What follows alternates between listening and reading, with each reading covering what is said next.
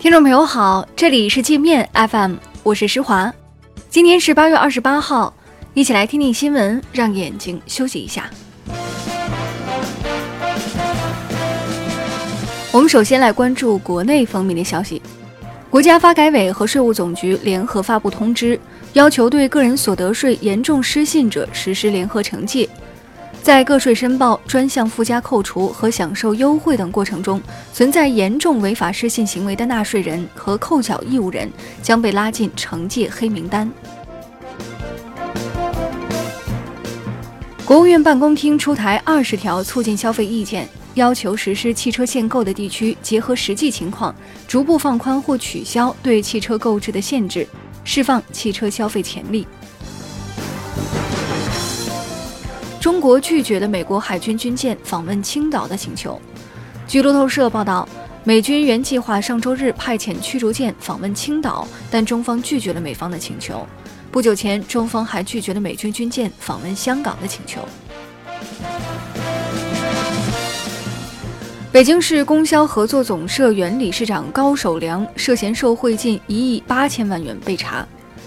北京市纪委通报说，高守良是个不顾形象的酒鬼，喝完酒就骂人。为了对抗调查，高守良不仅切断父女联系，还和涉案人员反复模拟演练调查现场。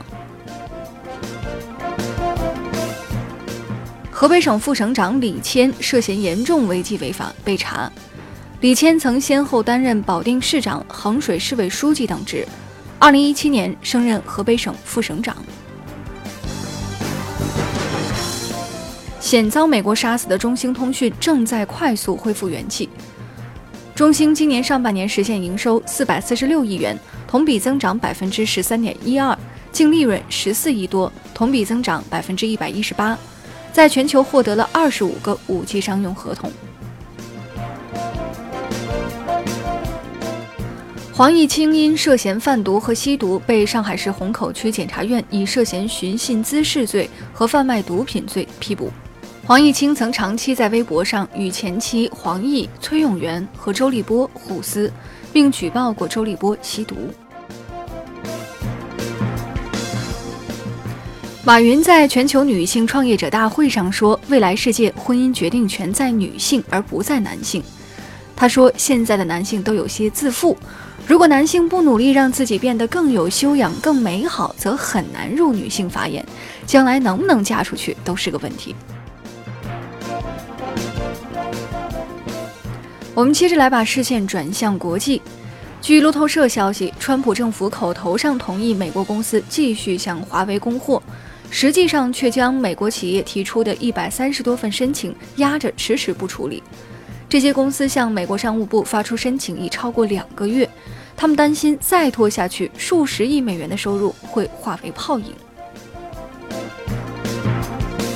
川普威胁要命令美国企业撤离中国后。美国商界拉响警报，由苹果、亚马逊、通用汽车等美国巨头组成的美国商业圆桌会议警告说，川普的举动将对全球经济和美国经济造成巨大损害。美国民主党总统候选人伯尼·桑德斯说，在中美贸易问题上，美国需要制定理性的政策，而不是像川普那样在推特上胡作非为。桑德斯称，如果他当选总统，在贸易谈判上也会将关税用作杠杆，但会理性对待。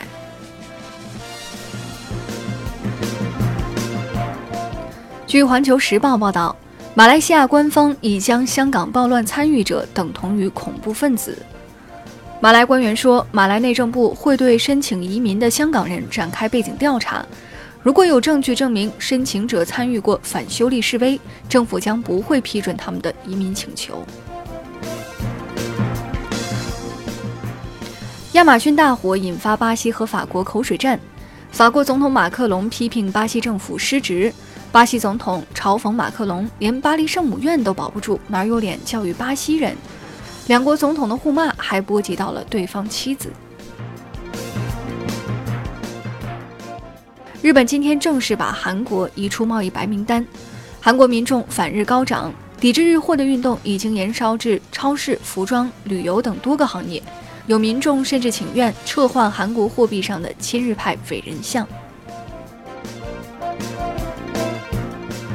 一个考上哈佛大学的十七岁巴勒斯坦女生，由于朋友发表了反美言论，入境美国时被遣返，还被海关拘留了八个小时。这个叫阿扎维的姑娘说：“那些言论她既没有点赞分享，也没有评论。美国不该让她为那些言论负责。”那好了，以上就是今天节目的全部内容了。